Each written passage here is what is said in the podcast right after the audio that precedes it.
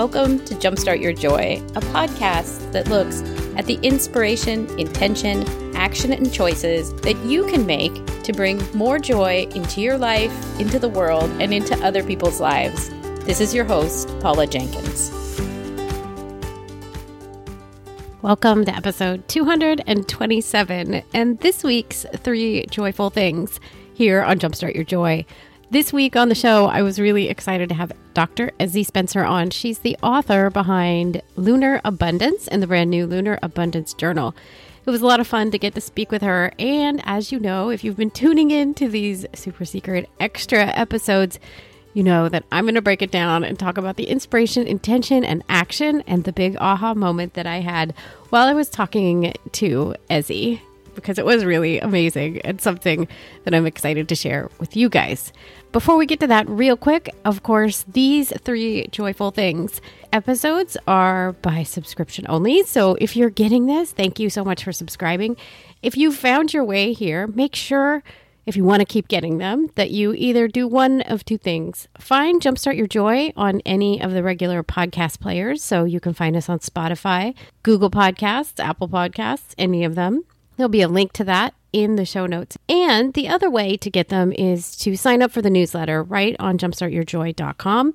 These come out every Thursday, and you can either read them in the newsletter themselves or you can get them in an audio format. You just get the link right there and you can hit play.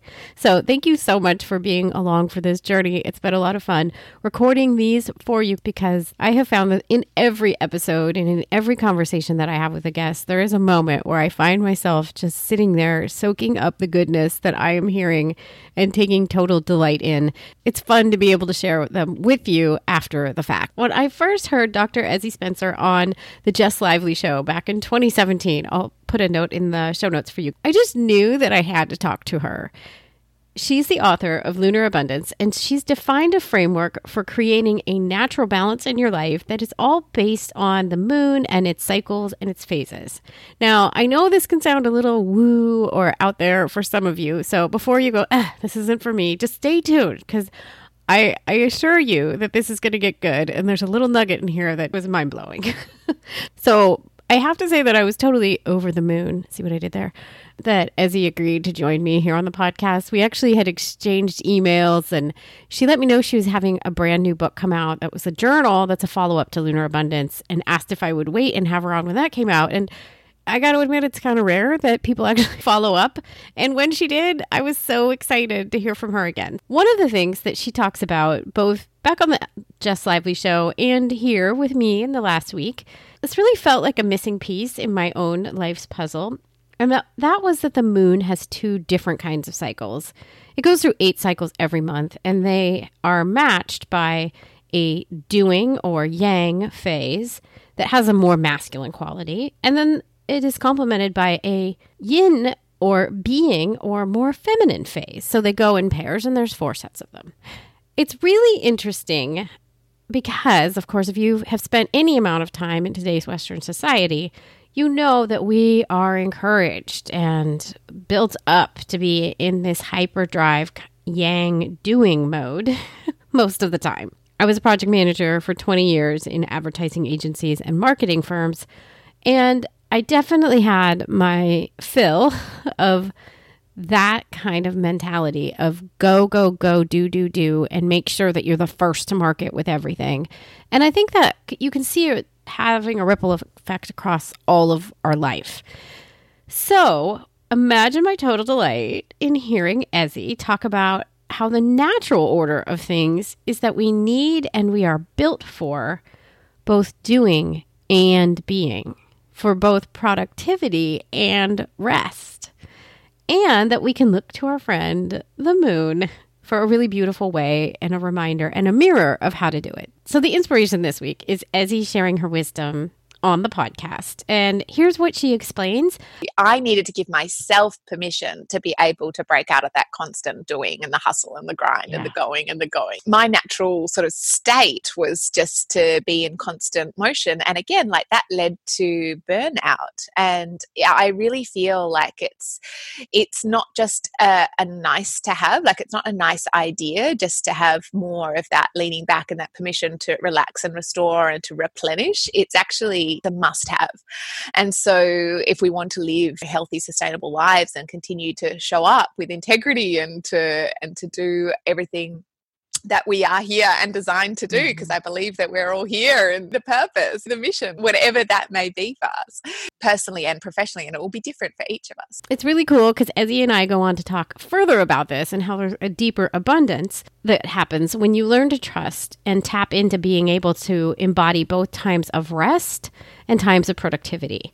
This happens when you listen to your inner voice, the one that is coming from a place of love and inherently knows and embraces that you can rest and you can trust that everything will be okay. You don't have to do it all right now. There will be time to figure things out. And this is the beautiful thing it all becomes so much easier when you take the time to rest and trust yourself. So here's the intention that I hope we can set for ourselves this week after we've heard Ezzie's beautiful story. Trust yourself that you already know how to do the cycles of being and doing in work and in your personal life. So when you notice that something feels like it isn't working for you, when you notice that something feels like you're pushing too hard, and when you notice that you're feeling worn out or tired, let it be okay. It's all right. We all feel these things. And have the intention to notice it and allow yourself to do something different and take action based on the thing that your body is telling you it needs. The action, I'm going to give you two because this is really a marriage of being and doing. And it's a, something that I know will take practice in my own life. This clearly isn't like a natural thing. Rest isn't something that I'm used to. I'm definitely a type A personality. I'm an Aries, so there's the fire sign, and I'm a rat as my zodiac sign. There's a lot of doing already built into this person, and I've also had that background in project management for so long. So, kind of finding, slowing down, and finding that marriage of being and doing. There are a couple of ways that I think we can try this out. Starting tomorrow, this this is of no coincidence. Of course, Ezzie and I did plan this out. We hit the new moon the first new moon of this year and of this decade. And so, this is a really great way if you want to try out Ezzie's lunar abundance approach, as you can find in her book or in her journal. I'll drop the link in the show notes, and I'm sure you can get it delivered tomorrow by Amazon if you need to, or you can go find it in a local bookstore.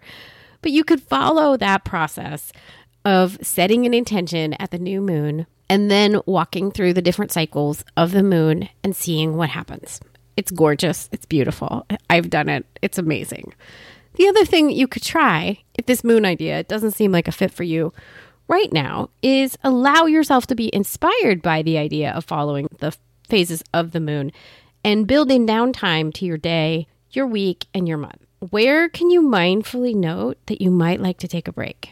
So, for example, my coach, Jennifer Lee, she sets aside Fridays as a time that she works on creative projects only.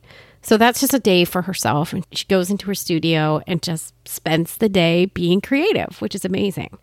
I've started blocking out Wednesdays on my own schedule so that I know I have a breather in the middle of the week. Now, that doesn't mean I'm not going to work, but it means that I'm not taking meetings and I'm giving myself some space to kind of hit that middle part of the week and have the energy to go on to the next part.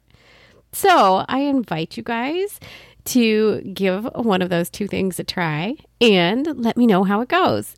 I would love to hear if you've been inspired by this. You can always email me at jumpstartyourjoy at gmail.com and I'll reply.